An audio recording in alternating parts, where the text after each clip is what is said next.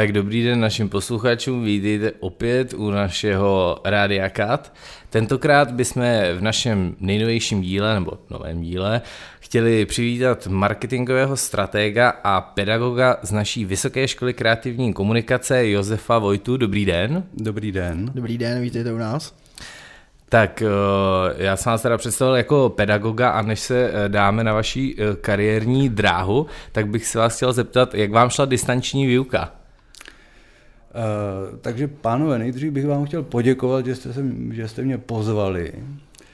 To je punkt číslo jedna. Punkt číslo dva, uh, distanční výuka. Uh, na začátku musím říct, že to bylo poměrně nepřirozené, ale vlastně ten semestr, já jsem vlastně v té distanční výuce učil jenom jeden semestr, tak to vlastně jako hrozně rychle uteklo.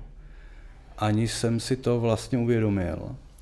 Eh, to, co je na tom možná blbý, nebo já nevím, jestli to vlastně můžu používat slovo blbý, tak eh, je ta, já jsem závislý na interakci nebo na nějaký jako reakci. To znamená, že eh, v tomhle případě to bylo velmi omezené, takže asi to bylo relativně v pohodě, ale už se těším na zase tu standardní, nebo ten standardní způsob. A měli studenti zapnuté kamery?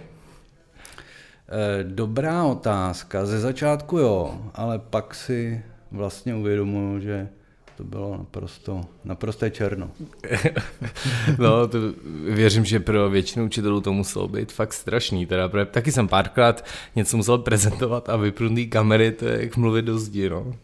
Je to, je to takový jako poměrně zvláštní, no je to jak povídat se s rádiem trochu. Člověk slyší hlasy z nějakého přístroje a vlastně mluví do nějakého přístroje, ale nic nevidí, jak je to takový jako hloupý. No možná bych vás poopravil, oni neslyší ani ty hlasy, protože nejenom kamery, ale i ty mikrofony jsou vypnutý, takže je to opravdu eh, jako když vykládáte něco zdi. No jelikož máme za sebou téměř už dva šílený roky, tak mám tady na vás takovou otázku. Co je odpovědí na základní otázku života ve smíru a tak vůbec? 42. Já to jsem nečekal. Já jsem to trochu čekal, protože jsme lustrovali váš Facebook a narazil jsem na váš status asi z roku 2010. a tam jste měl, tam jste měl právě tady to napsaný, jak jsem rád, že jste příznivce tady toho filmu. Pro posluchače, kdo nezná, tak je to...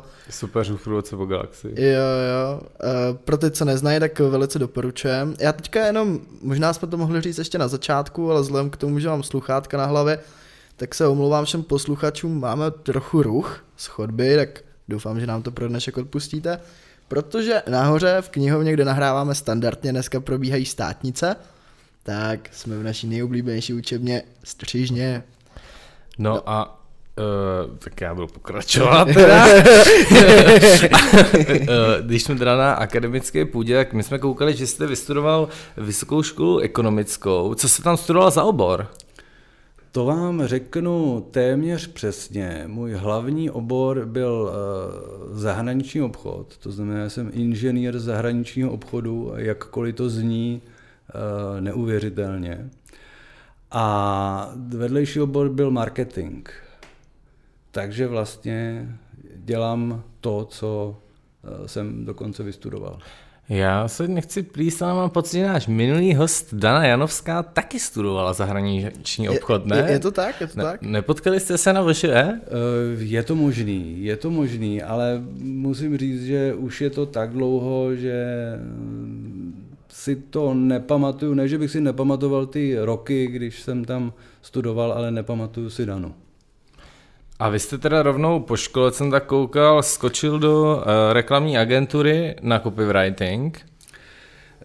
Je to trošku jinak. Já jsem začal v reklamě v roce 1993, nebo tak nějak, plus minus. A to jsem ještě studoval. A vlastně jsem nějak jako zjistil, že eh, mi nezbývá, eh, nezbývají peníze na, na pivo, tak jsem si řekl, že začnu jako pracovat a doplním si ten, tu, tu portmonku. Takže jsem začal v roce 93 ve studiu Lukas, to je dnes už pravděpodobně neexistující reklamní agentura. Takže takhle, takhle to bylo. A co vás k tomu vedlo jít dělat copywriting? Uh, Ze zahraničního obchodu? Takhle? Víte, že ani nevím. Víte, že ani nevím. Asi proto, že mi to připadalo natolik absurdní, že to může dělat každý, takže i já. Tak možná proto. A myslíte si, že to může dělat každý? Eh, dnes už vím, že ne. Dnes už vím, že ne. Ale tehdy jsem to nevěděl a myslím si, že to nevěděla ani branže, prostě proto, že ta branže vlastně až na výjimky trvala tři roky, že jo, nebo čtyři roky, 93. Takže eh, myslím si, že se bral téměř každý a já jsem pravděpodobně byl toho zářným příkladem. My jsme tady vlastně měli už několikrát takhle hosty, co začali dělat v reklamě na tom přelomu eh, ze socialismu do, eh, do kapitalismu. A to muselo být tehdy trošku takový anarchistický, ne? Jakože nebyly moc ty pravidla. Dneska máte všechno nalajnovaný, na všechno jsme nějaký už zkušenosti, příručky. Tak tehdy v podstatě cokoliv jste vymyslel, tak bylo nový, ne? Eh, tak to bez debat. Já už si to teda jako moc nepamatuju, ale to, co mi v té hlavě jako utkvělo, byl jako šílený punk.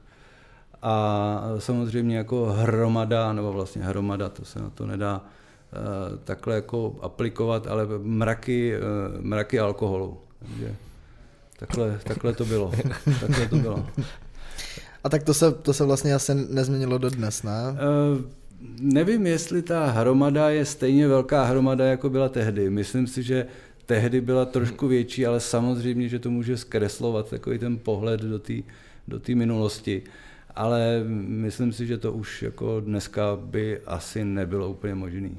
Já mám možná takovou kontroverzní otázku, ale co říkáte na drogovou problematiku v kreativním průmyslu? Uh, drogová problematika v kreativním průmyslu. Um, nejsem úplně si jistý, jestli jsem ten nejkvalifikovanější na to o tom hovořit.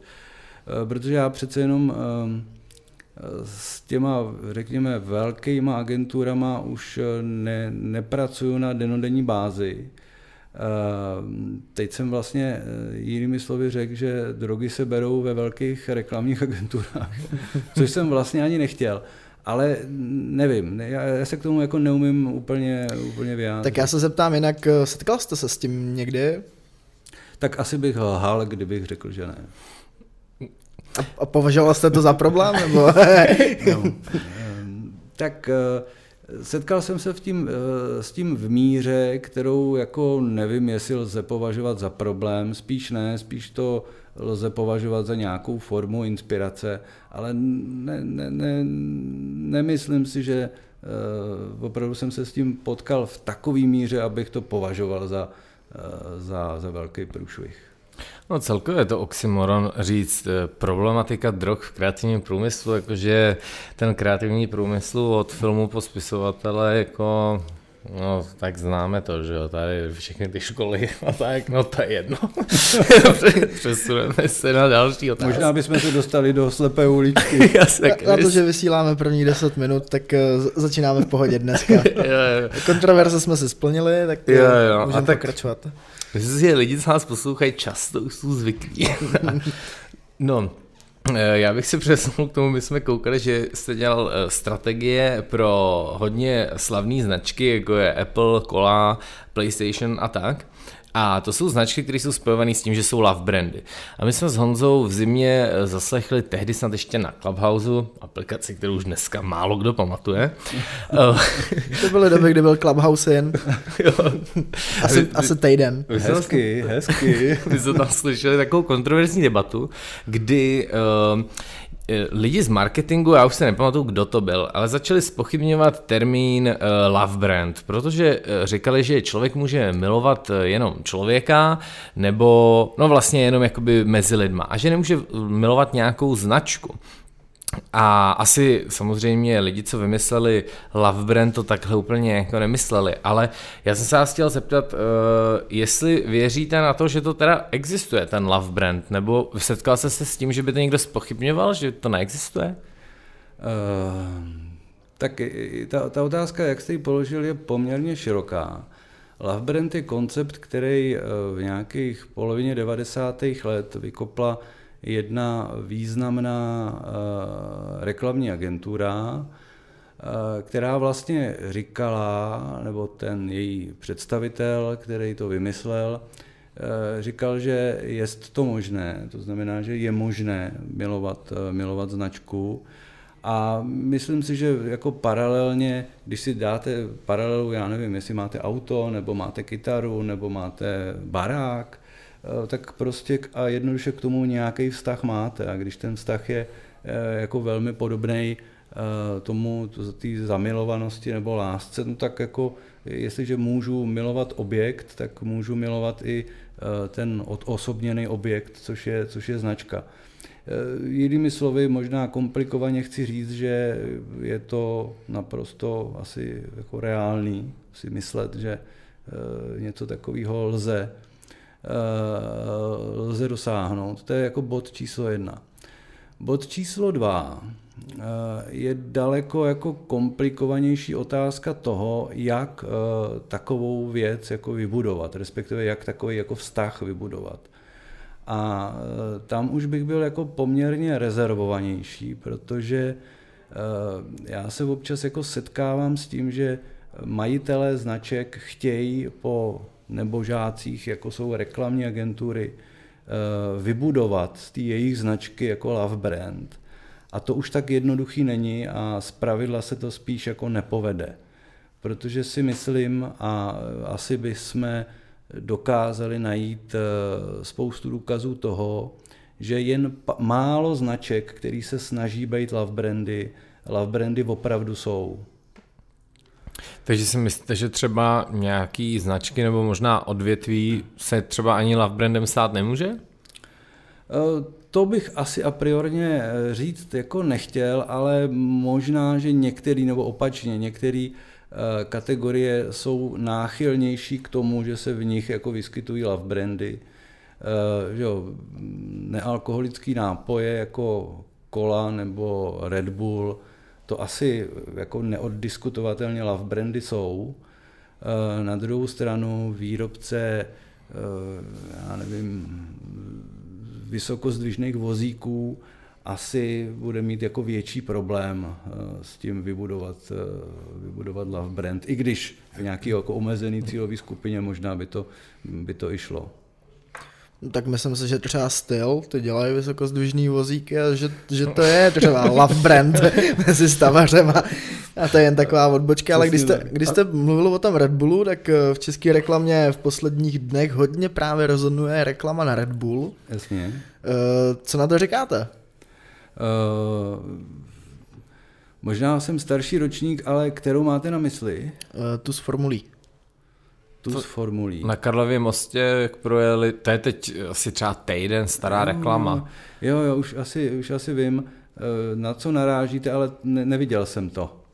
To Aha, znamená, tak to, ale to, to, to, se divím, to je úplně všude. Ale to, to, dokazuje, to dokazuje jenom to, že jsme prostě opravdu jako jiný cílový skupiny, zatímco hmm. vás to zasáhlo, tak eh, mě v mých 50 plus to nezasáhlo a asi je to tak dobře. A no mě by spíš zajímalo, já vždycky u toho Red Bullu si pokládám otázku, hlavně třeba když koukám na formule.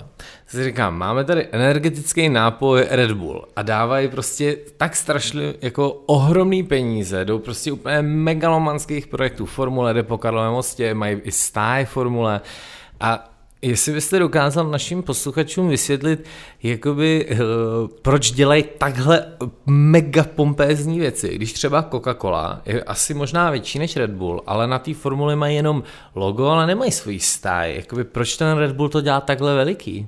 Jasně. Uh, no nevím, jestli úplně tou Matušicovi a jeho partě uh, vidím úplně jako přesně do té hlavy.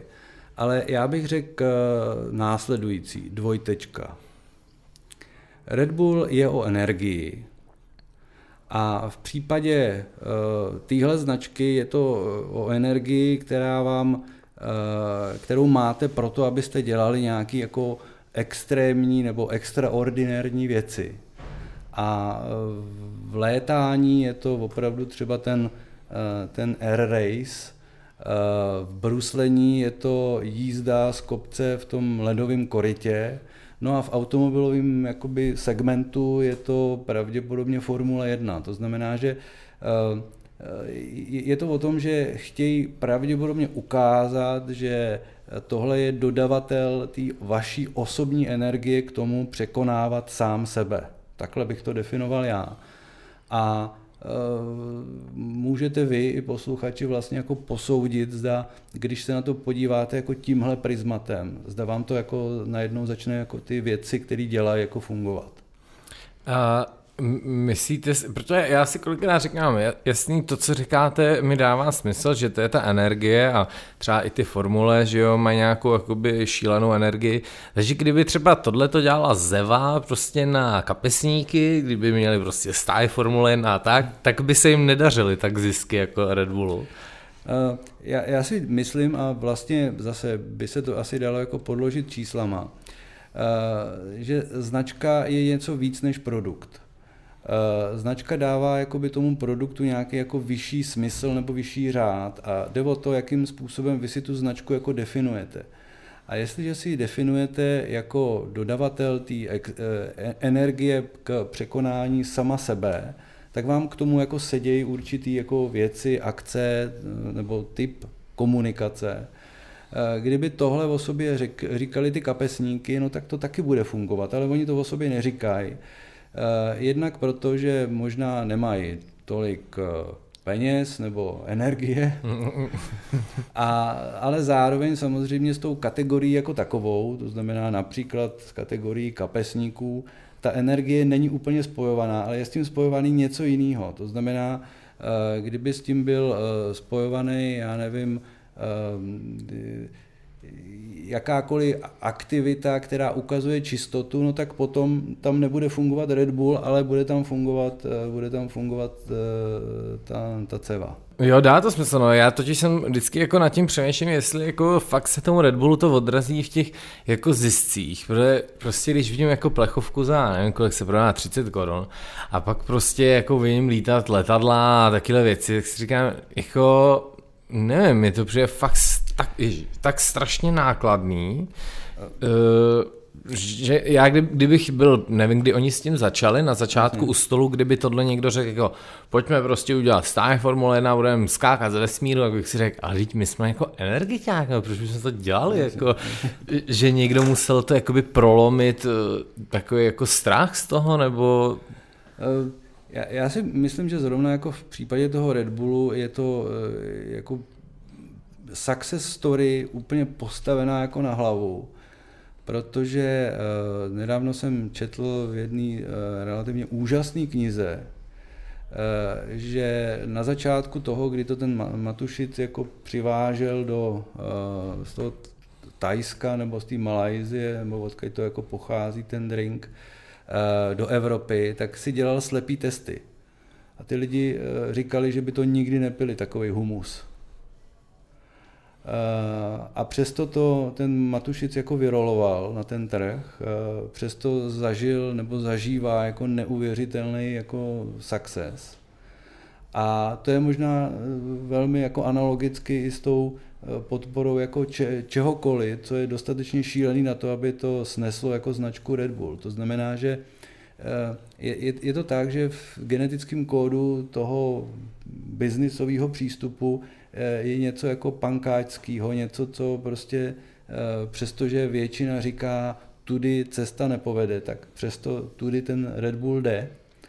A to je jedna věc. A druhá věc je možná to, že my si neumíme představit, v jakých, eh, v jakých rozměrech se to pohybuje. Jo? Že vlastně ve finále potom podpora Formule 1 je jedno promile zisku té značky. To znamená, že vlastně ono to samo o sobě vypadá jako strašně veliký, ale v rozměrech toho, toho biznisu eh, je to možná jako zero, zero, zero, nic. Mně právě přijde paradoxní, že uh, značky jako Red Bull a Coca-Cola sponzorují mnohokrát ty sportovní přenosy a je úplně jedno, jestli je to motosport nebo třeba fotbal. Zaregistroval jste teďka, jak Cristiano Ronaldo odtáhl tu Coca-Colu. To jsem zaregistroval. a to mi, to mi přišel jako takový krásný paradox, protože mm, jsem četl, že kvůli tomu spadly nějak akce Coca-Coly nebo co. Eh, je teda pravda, že Cristiano Ronaldo se dá považovat za jednoho z největších influencerů na světě, takže je to asi možný, Ale myslíte si, že se to doopravdy stalo, nebo že to byl takový jako marketingový tak koli, že řekli, jo, nám tady spadly akce, musíte to kupovat, i když to Ronaldo nechce pít? Uh, zajímavá otázka, ale tady možná jako, já, já bych neřekl, že uh, Ronaldo je jeden z největších influencerů na světě, já bych řekl, že to je jedna z největších značek na světě. Uh, jinými slovy, asi jako máme pravdu oba dva, je to jako de, de, de facto je to influencer, ale že, že to je značka. A vlastně podle mě došlo k nějakému souboji jako dvou pohledů na svět. Uh, značky Ronaldo a značky Coca-Cola, kdy ten Ronaldo asi všichni víme, nebo většina z nás ví, že uh, tak trochu fanaticky hraje za ten zdravý životní styl, takže vlastně je to soubor, soubor nějakých dvou jako názorů značkových a že to jedna z nich odnesla, no tak eh, asi to ukazuje eh, opravdu o tom, že se jako střetli jako dva skuteční titáni. A myslíte si, mě právě napadlo, když jsem na to koukal, tak jsem si říkal, to by byla prdel, kdyby Coca-Cola vymyslela, nebo ne vymyslela, kdyby začala prodávat vodu, která by se jmenovala Coca-Cola, byla by to jenom voda. A řekla by, no tak my jsme se rozhodli, Ronaldo tady říkal, myslíte si, že by to fungovalo? Uh, to to by asi jako vlastně jako mohlo fungovat. Já nevím, jestli jste zaznamenali uh, včera nebo předevčírem, já jsem zaznamenal na svým Instači, což je zcela paradoxní, že v mém věku jsem mám Instagram, ale uh, zaznamenal jsem, že IKEA nějakou flašku pojmenovala Cristiano na vodu, flašku na vodu, viděli jste to? Ne, ne, ne. Což mi přijde jako velmi vtipná a velmi jako pohotová reakce. Takže vlastně si dovedu představit, že by eh, i eh, takový spojení jako Ronaldo a ta voda, eh, respektive značka vody od Coca-Coly jako mohla jako skvěle fungovat. A tam musím uznat, že IKEA sama o sobě má už dlouhý léta skvěle udělaný marketing, protože když bank si skartoval ten svůj obraz, tak oni vypustili do éteru, že prodávají rámy s vyskartovanýma obrazama, že jo, a tak. Ale uh, abych to nezamluvil, mě by zajímal váš pohled na influencery, protože já mám takovou tezu, že influencer je vlastně chodící billboard mluvící. Eh, nedá se teda říct, že influencer rovná se značka sám o sobě, protože on sice propaguje ostatní jako věci, nebo služby, značky, produkty a tak dál, ale mm, vlastně je furt jako sám za sebe. On je ten Adam Kayumi nebo you name it, nevím proč napad zrovna on asi like house pořád rezonuje. A tak mně to právě přijde, že eh, všichni říkají jako influencer, influencer, ale že jsou braný jako nějaký modly, takže by se dalo možná říct, že už jsou z nich značky. Eh, určitě, určitě máte pravdu a určitě u spousty z nich to bude, eh, to bude tak. Možná ještě udělám takovou odbočku jako zpátky k té IKEA. Ne, že bych eh, jí chtěl jako pomlouvat, ale před 14 dněma jsem eh, se snažil pro své syny jako zbouchat eh, pokojíček, jejich nový dětský a musím říct, že jsem tedy byl jako velmi překvapený, co, z čeho všeho jako IKEA dokáže udělat nábytek. Takže zpátky k těm influencerům. A... Klidně zůstaneme u IKEA, to vypadá jako zajímavý téma. Já jsem si říkal, co myslíte, jestli z plastových lahví nebo... Ne, mně připadá, že to je z papíru, což možná jako opravdu ono, tak ono je. to je z papíru. No. Hmm. To jsou stlačený, to jsou stlačený, uh, stla, stlačený recyklovaný papír do hodně vrstev hmm. a působí to jako dřevodřízka. Ten, uh, ten stůl v tom ateliéru, jak jsem říkal, hmm. že jsem ho měl taky, mně se jednou povedlo nevím, je to takový stůl, jako máte vy za sebou, pro posluchače je to deska třeba no. 180 na 60 cm a mě na to jednou spadly knihy. A do, ty, do toho stolu se udělala díra a tam jste normálně viděli jako esíčkovou, esíčkovou strukturu mm. kartonu mm. natáhnutou. Mm. Mm. Takže, takže je to, to je z papíru. Takže důkaz, důkaz. No, tak Byl jsem překvapený v každém případě. Byl jsem překvapený. Právě pro všechny posluchače jsme chtěli doporučit eh, cedrový dřevo. Z toho se dělají nejlepší konferenční stolky. Nebo Mahagon. Jo, jo, jo. Mahagon he, taky hezky voní. No, a teď jsem představil, kde jsme byli. Jo, no u ty IKEA, uh, a vy se potrpíte uh, třeba ve vaší kanceláři na kvalitním nábytku, nebo dokážete tvořit kdekoliv uh, na koleni, jak se říká? Uh, určitě, jako já používám stůl jenom proto, abych si podepřel nohy, uh, které jsou na něm a nejoblíbenější poloha je uh, právě taková. Ale přece jenom zase k tomu dřevu versus papír, možná, že jsem přes ten život byl zvyklý na to, že ty Eh, že ten nábytek eh, je vyroben z něčeho minimálně velmi podobného dřevu, tak jsem, proto jsem vlastně jako reagoval tak, že jsem překvapený, že to je opravdu z toho papíru. No není to tak dlouho, co mi, uh, co mi knihovna z IKEA zničila 14 dnů televizi. To jsem vám po vysílání ukážu schválně fotku, do prostě celá knihovna se propadla přímo na uh, dvoumetrovou telku, no, hmm. tak jsem měl mega radost. Ale to se ti stane i s věcma, co nejsou z IKEA. Jedno se nám stalo, to jsem byl ještě malý, pamatuju si, že se, jsem v posteli a ráno jak zděla, tak celá rodina vybrat, co děje. A v kuchyni měli skleněný police, na čem byly skleničky, že a celý se to najednou propadlo. Takže to se stane se vším tohleto. No, tak... Je to asi pravda. No. Já to furt přikládám eh, jako k mýmu chtíči po poznání, že tam těch knih bylo tolik, že ani švédská uh, značka to nedokázala ustát. No ale uh, mě teďka napadla jedna otázka, kterou jsme neměli, kterou jsme neměli vůbec jako v okruzích. Když jsi říkal o ty ráně, tak já jsem si vzpomněl, že byly dneska bouřky v noci, jak to je taková jako asociace myšlenková. A my máme s Lukášem takovou tezu, že Český hydrometeorologický ústav si dělá svůj marketing na uh, jak to říct, jako neobvyklých jevech. Mm-hmm. Jako největší měsíc za posledních, nevím kolik set let a tak. Ale my jsme vypozorovali, že největší měsíc za posledních třeba 400 let jsou každý dva roky. Mm-hmm. Všiml jste se toho někdy, že třeba jako zatmění ne. slunce poslední za 400 tisíc let. Vždycky Přitom ten, si ho pamatuju 6 let zpátky vždycky, třeba. Ne, tak. Vždycky je ten měsíc nejblíž zemi, takže jako největší, nejrudější a do toho bylo největší vedro. Vždycky nejteplejší víkend za posledních 600 let.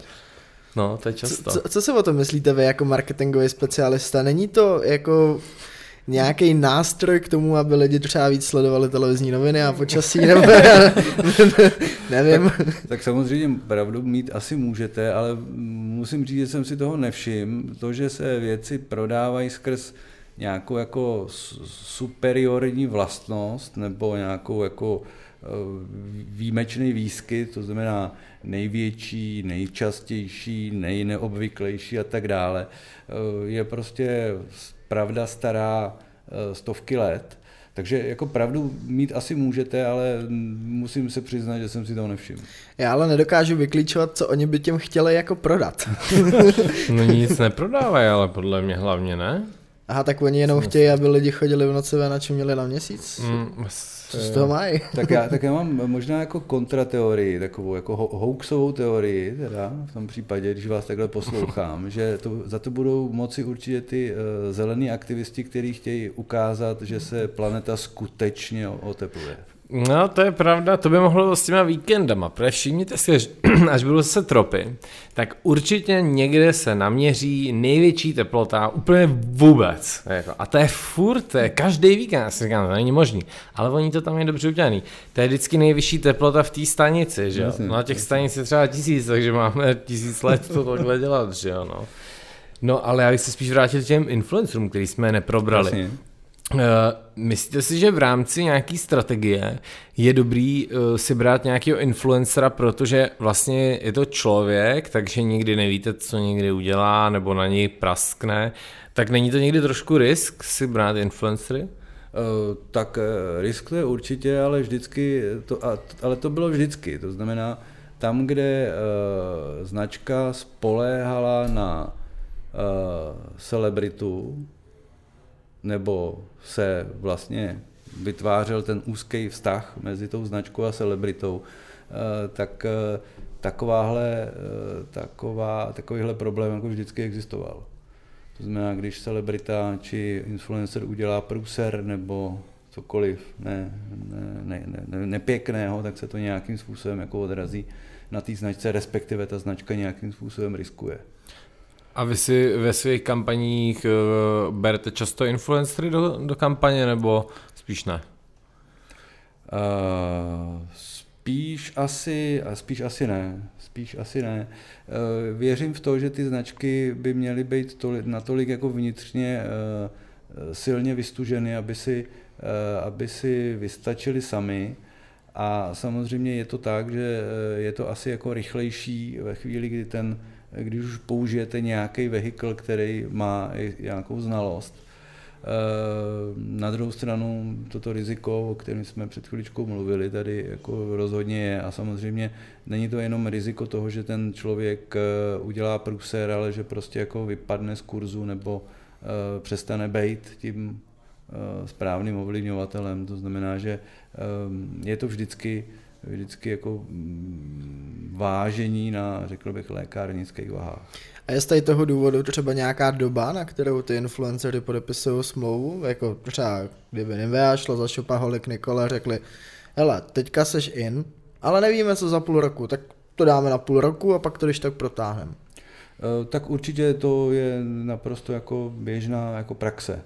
To znamená, že ty omezené periody jako a dává to smysl, že jo, i takhle jako na první, na první poslech, že eh, je dobrý nebo není úplně, eh, není úplně dobrý se zavázat k něčemu, co potom může být jinak.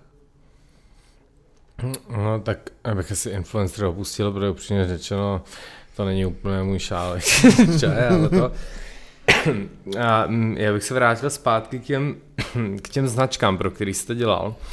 A uh, jestli, uh, já nevím, jestli se vám to teda někdy stalo, jo, ale jestli kdybyste dělal pro značku, která uh, je vlastně konkurencí vašeho love brandu, například třeba měl byste rád Coca-Colu, ale dělal byste pro Pepsi Colu, tak jestli by to pro vás nebylo svazující, že byste byl trošku zaujatý, jakože no, tady to je prostě radši bych dělal pro červený než pro modrý.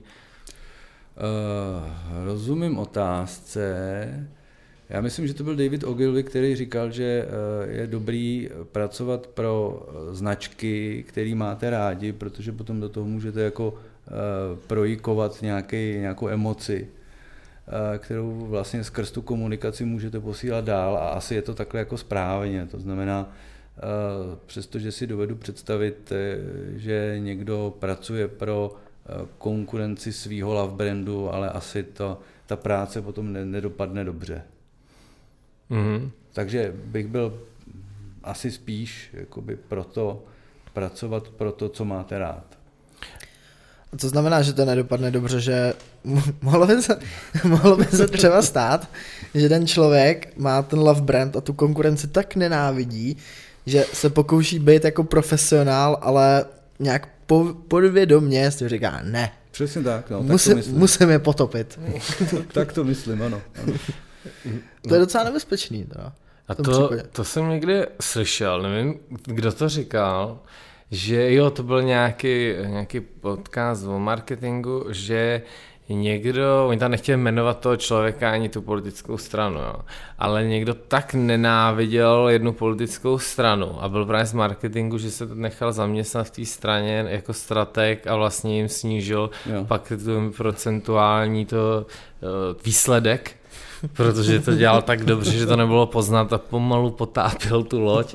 Říkám, to je zajímavý. To, to je chytrý. To jo. je chytrý. Trojský kůň. A co tě pak můžou udělat? Myslíš, že jako nejhorší, co ti udělá, je, že tě vyhodějí?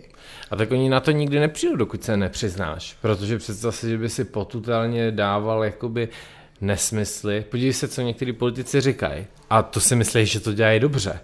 Víš co, ale je to jako špatně. Takže ty mu to můžeš říct, jo, to, co řekl, bylo fakt skvělý. A už, a loď jde ke dnu.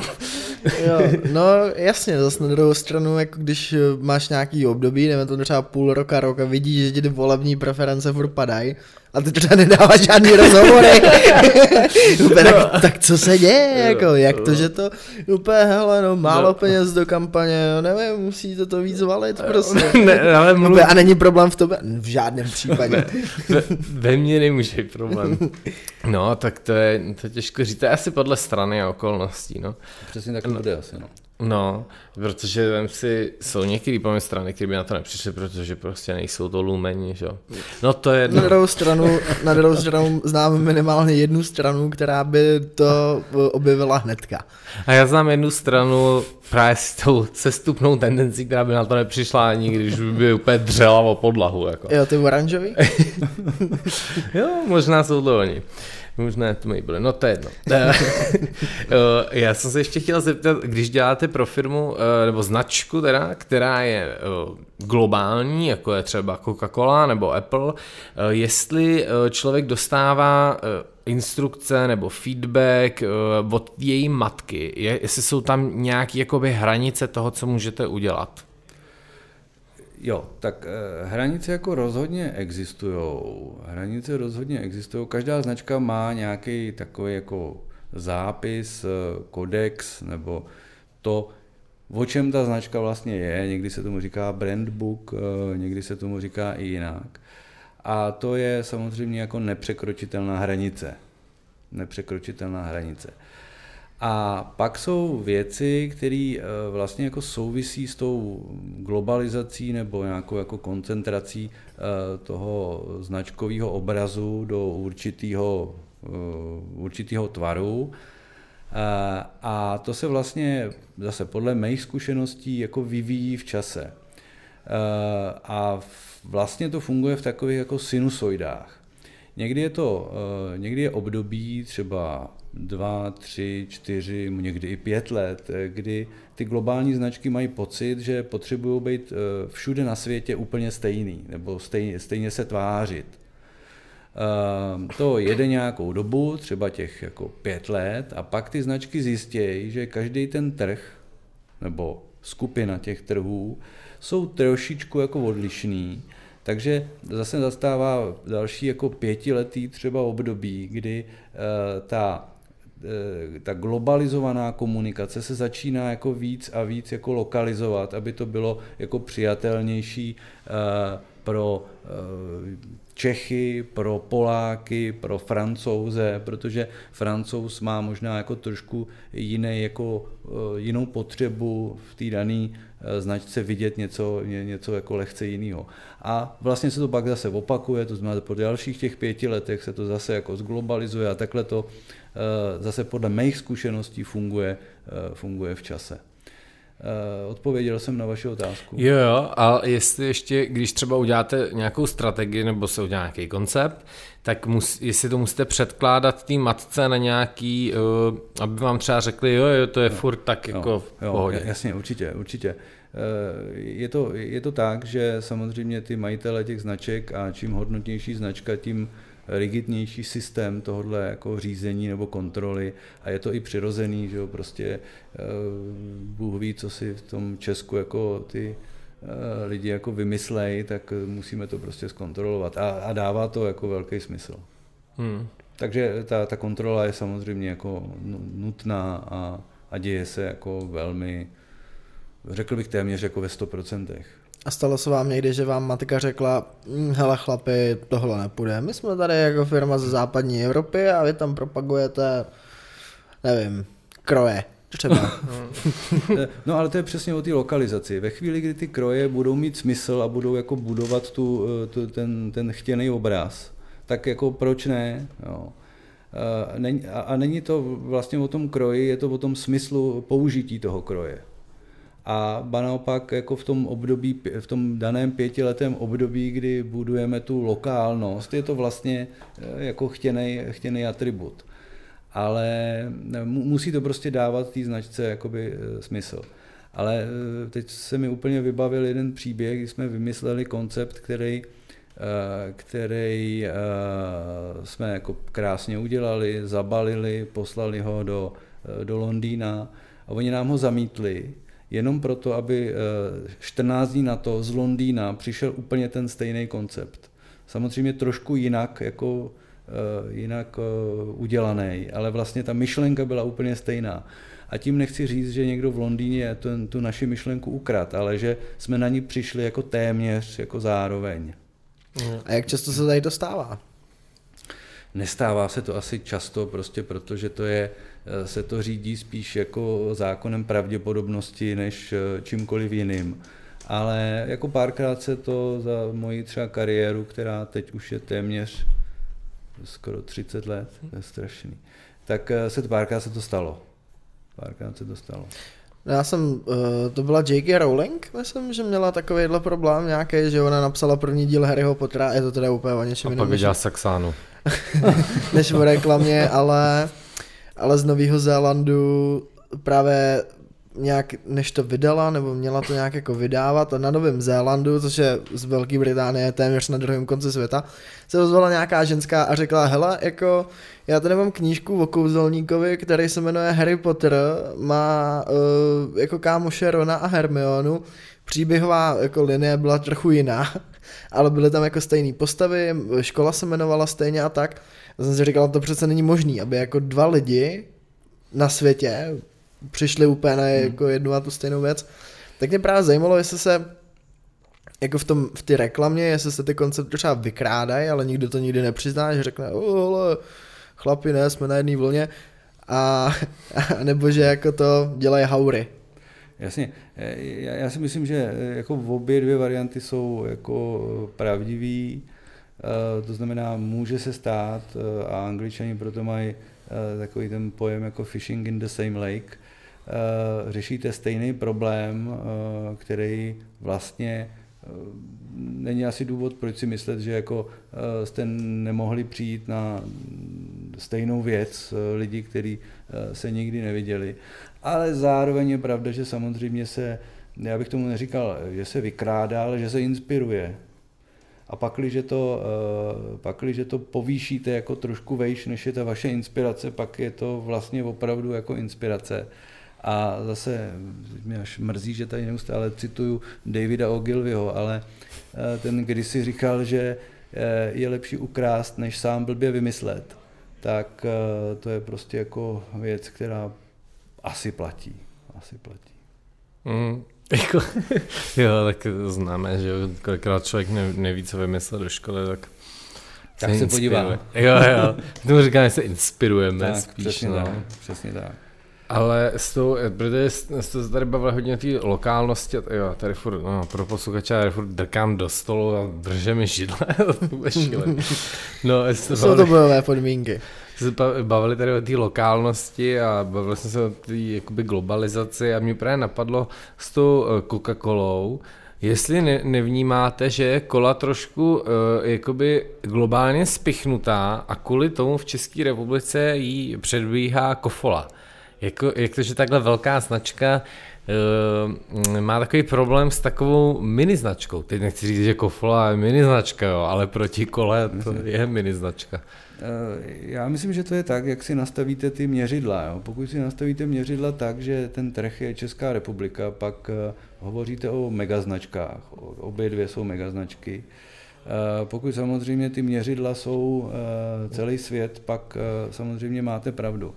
Ale když se podíváte do historie značky, tak eh, Coca-Cola teď myslím, tak eh, to není ojedinělý případ, že lokální varianta, lokální varianta koli eh, je úspěšnější než ta, ten předobraz. Ehm, teď mě nenapadá, nenapadá jiný trh než Indie. Třeba v Indii to funguje úplně, nebo fungovalo nedávno úplně stejně. A ta typická, typická reakce Coca-Coly je, že tu značku koupí a nechá ji zahynout. Proto možná se nám to může jako zdát, že jsme v něčem výjimeční, ale opravdu jako nejsme v něčem výjimeční. Není to vůbec neobvyklá varianta, že ta lokální, ta domácí kola jako je, je nebo byl lídr ale často je to tak, že ta, ta, globální, eh, ta globální červená eh, prostě tu lokální konkurenci jako pohltí a, a ne, bo, bojím se toho slova, ale řeknu ho zničí. A není to u ty kofole uh, hozený tím, že už to pili naše uh, mámy a tátové, když oni byli mladí už jako za socialismu nebo za komunismu, když to ta kola byla ta západní a moc se sem jako nedostala, proto měla ta kofola větší čas budovat to povědomí a tu značku. Bez debat, máte naprosto, máte naprosto pravdu, bez debat. A navíc jako v té v kofole, eh, a to nevím, jestli cítíte, nebo to cítí eh, jenom moje generace, nebo ta generace, která eh, tu kofolu pila, protože byla k dostání. Tak je to o té lásce, že? je to opravdu o tom, o tom vztahu, o takový té jako domáckosti, což o té Coca-Cole, nebo k té Coca-Cole si vlastně vybudovat lze Eh, jako relativně těžko, prostě protože eh, ta metafora, která je v té značce obsažená, je trochu jiná.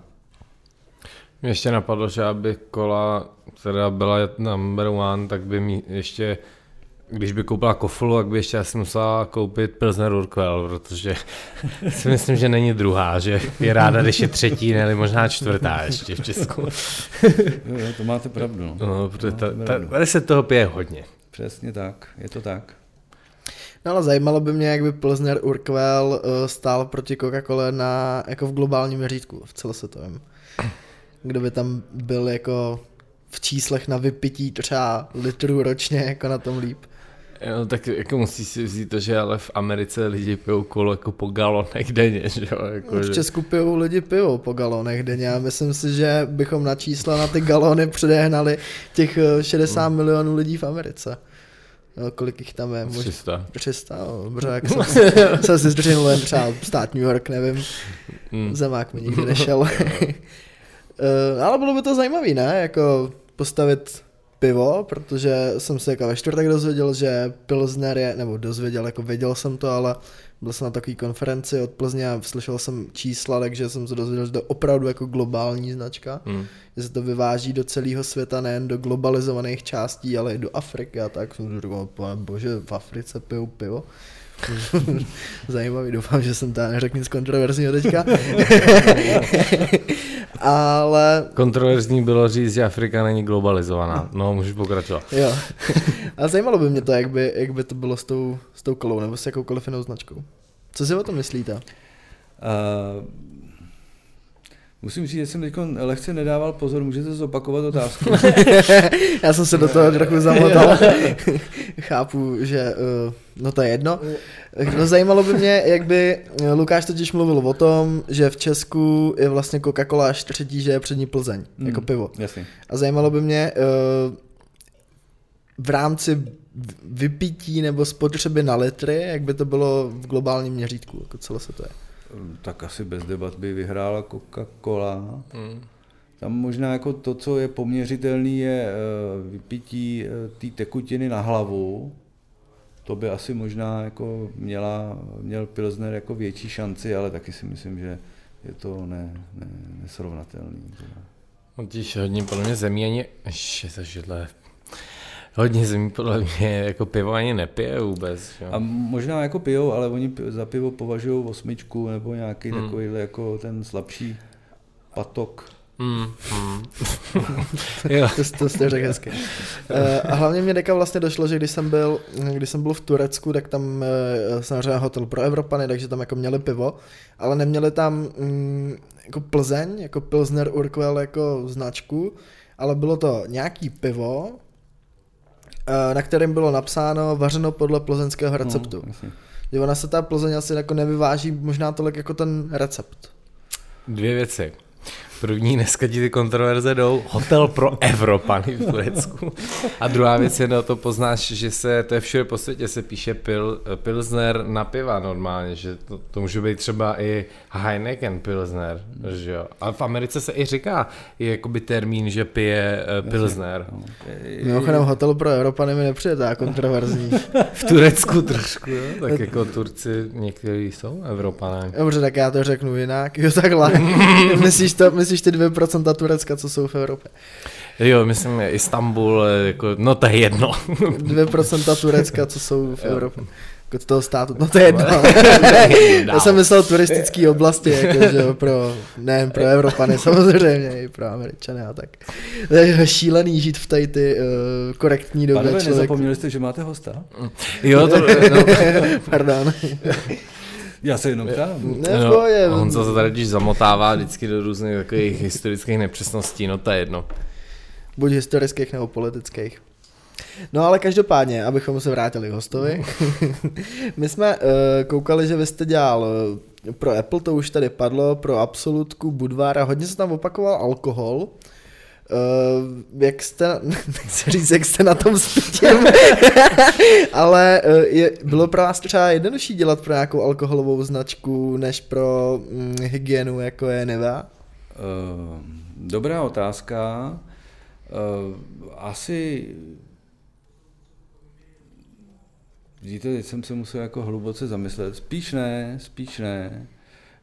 Já jsem teda jako čím dál méně jako uh, holduji alkoholu. Vlastně lze dnes už o mě říct, že jsem téměř abstinent. Ale dřív to tak nebejvalo, takže to ne, nepo, nepopírám to, co jsem řekl někdy na začátku tohohle, eh, tohohle rozhovoru. Ale uh, asi je to prostě o tom, že když to dokážete, nebo máte k tomu nějaký jako vztah, můžete si to vyzkoušet, tak samozřejmě ta, k, té, k té věci se potom jako, nebo s tou věcí se lépe, nebo na tu věc se lépe potom dělá komunikace nebo reklama. Já se jenom zeptám, jdete v pátek do domečku na párty? V pátek asi ne, nevím. Já totiž o něm nevím vůbec. Nebo o, jo, nikoli o domečku, ale o té párty. No, v pátek je tady party pro absolventy, tak jsme právě mohli otestovat, jak jste jak, silný jak abstinent. no ne, mě by spíš zajímalo, uh, jak se dělá takhle kampaň na alkohol, když to nemůže být v televizi, nemůže to být, vlastně skoro nikde to nemůže být. A teď tam máte nějaký pravidla, že snad nesmí třeba aktér ve spotu jakoby vypadat, že se líp cítí po Jasně. požití, tak tam je takových limitů, jak se to takhle staví, taková kampaň? No, je to hodně limitovaný. Na druhou stranu, na druhou stranu, zase moje zkušenost říká, že čím větší jsou omezení, tím větší bývá ta taková ta kreativita, nebo jak se to jmenuje. Mm-hmm. To znamená, že vy vlastně jako musíte jako zapojovat ty mozkové buňky trošku jako intenzivněji než eh, obyčejně. A z pravidla z toho vypadávají jako lepší věci než, a to, to platí, myslím si, jako velmi obecně, eh, než když ten, eh, to pole máte jako bez břehý, protože potom začne fungovat něco, co je o takový ty jako paralýze toho, že vlastně nevíte, co, na čem to postavit to znamená, čím menší je pole, tím podle mě je větší eh, jako ta kreativní, eh, ta, ta kreativní složka nebo ten, takový ten kreativní náboj do, do toho musíte dát. Já se vás eh, asi ještě ne poslední dotaz, ale blížíme se docela ke konci. Zeptám, jezdíte vlakem? Dobrá otázka. Už jsem ve vlaku jako relativně delší dobu nebyl. Jo, takže vám nedělalo problém dělat pro český dráhy. Vůbec ne. Je, jako je pravda, že bych taky radši dělal pro cigára, než pro tyhle státní podniky. Třeba Česká pošta, to bych řekl, to radši budu dělat na drogy, jo. To řekni Kormanovi.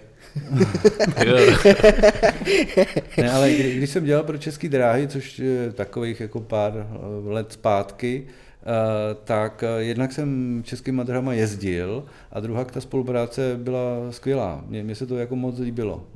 No já bych třeba pro český dráhy v životě nemohl nikdy dělat ani prodavače, protože s tou institucí zásadně nesouhlasím.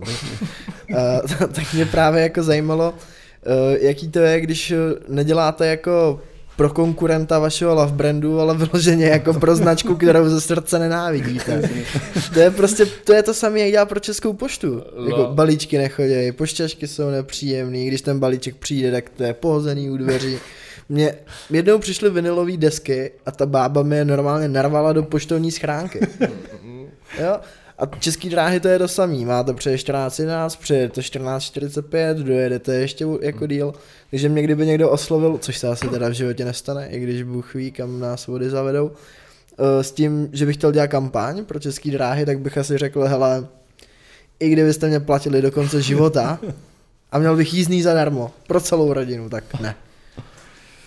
Chápu, chápu, chápu, ale jak, jak říkám, jako za mě, já, mě se pro ně jako dělalo moc hezky a bylo to jako opravdu hezká spolupráce. A co jste pro ně dělali, se můžu zeptat? Uh, my jsme dělali, uh, a je to opravdu jako 8 let zpátky, to znamená, já bych se musel jako pospomínat, co všechno v tom bylo.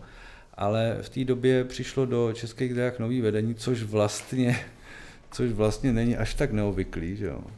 Jo, no. Vedení se tam střídá jako relativně, relativně často. Nicméně oni začali jako s takovým tím prozákaznickým přístupem, Evidentně ve vašem případě se jim to asi úplně nepovedlo, ale eh, my jsme vlastně začínali od těch jako nej, nej, eh, nejrychlejších vlaků, to znamená od Pendolína, eh, tehdy přiváželi, nebo tehdy už měli jako objednaný a vlastně přicházeli ten, ty nový, ty nový soupravy Praha, Brno, Vídeň. To znamená, že a díky tomu, že agentura, pro eh, kterou jsem tehdy pracoval a s kterou jsem to zpracovával, eh, z toho síťového pohledu pracovala pro eh, francouzské dráhy, tak tam byla jakoby jistá synergie, která, která se jako propisovala, do, nebo chtěla se propsat do, do toho, co ty české dráhy dělaly. Takže... Zní to zajímavé, ale názor jste ne- nezměnil. Ne, to já, to, já, to já si ani nemyslím, že to takhle jednoduše lze názor změnit. Eh, a chápu, že eh, samozřejmě jsou situace a jsou třeba i tratě, kde to je téměř nemožný, pokud nezměníte eh, jakoby ty, třeba ty vlaky jako takový. Že? A to, to bylo asi jako kvůli, předpokládám, mezinárodní politice, ne? Že se začaly protěžovat jako první tyhle mezinárodní spoje. Uh, Nebo to nebyly, pendolino. No, no, tak... no, to, to nebyly mezinárodní, ale byly to vys, vysokorychlostní a vlast, nebo vysokorychlostní, to je to, je to špatný slovo, rychlíkový eh, tratě. A bylo to proto, že v tu dobu uh, vlastně vstupoval uh, Jančura na, uh, na, na trh, hmm. to znamená student, student uh, agency. A RegioJet, ne? A, a RegioJet a zároveň se chystal i, i Leo, Express, mm-hmm. to znamená, že ehm, se vlastně jakoby ta jejich jako komunikační aktivita soustředila tam, kde eh, jako začala vznikat jako konkurence. Mm-hmm. Což je ale jako trochu, no to vlastně není paradox, ale štve mě to. no ne, že prostě kolik... Tam, kde není konkurence, tam se nic nestalo. no jasně, no, ale jasně, no, kolik, jasně. kolik na těch linkách jako jezdí lidí a kolik jezdí lidi, lidí jako na linkách denně do práce, do školy, který prostě nejsou jako hospodařovaný, ale chápu, že rozumím, je, to, je to marketing, tomu, no. no. to se nedá tomu. nic dělat. Rozumím tomu. Ale ty, ty vláčky prostě bylo jako hezké, opravdu, jak říkám, byla to hezká práce. No, já tak... vlakem nejezdím, já bych spíš se mohl vyjadřovat o pražském metru, protože, no to je jedno. No, tak poslední otázku asi konec. No, no, jak se vám u, vás, u nás líbilo? jako máte to tady jako hezký, to a jako velmi příjemný popovídání, velmi příjemný popovídání. Eh, věřím, že to bylo i z druhé strany, ale to samozřejmě musíte, musíte posoudit vy. To si řekneme v pátek eh, v domečku. je tady strašný vedro, protože do Prahy přišly už ty bouřky, teda, který sliboval už asi ve čtvrtek. Takže, to 14 dní. Jo, takže už tady dusno, takže tak. No, je to vlastně to stejný jako s Tondovým Rom, díky tomu vedru jsem poměrně rád, že to máme u konce, ale my vám moc děkujeme, že jste přijal naše pozvání. Já vám děkuji za pozvání. Máme tady uh, takovou věc pro naše hosty na závěr, že pokaždý uh, poprosíme hosta, aby vzkázal něco pro posluchače nebo pro rodinu na rozloučenou. Jestli máte nějaký sdělení, který byste chtěl vypustit. Světu mír, to jsme tady ještě neměli. to je pravda, to ještě nikoho nenapadlo. Někdo by řekl, že je to téměř archaismus, ale funguje to pořád. Jo, jo. Tak jo, tak my děkujeme a nashledanou. Mějte se hezky, naslyšenou. Díky, naschle.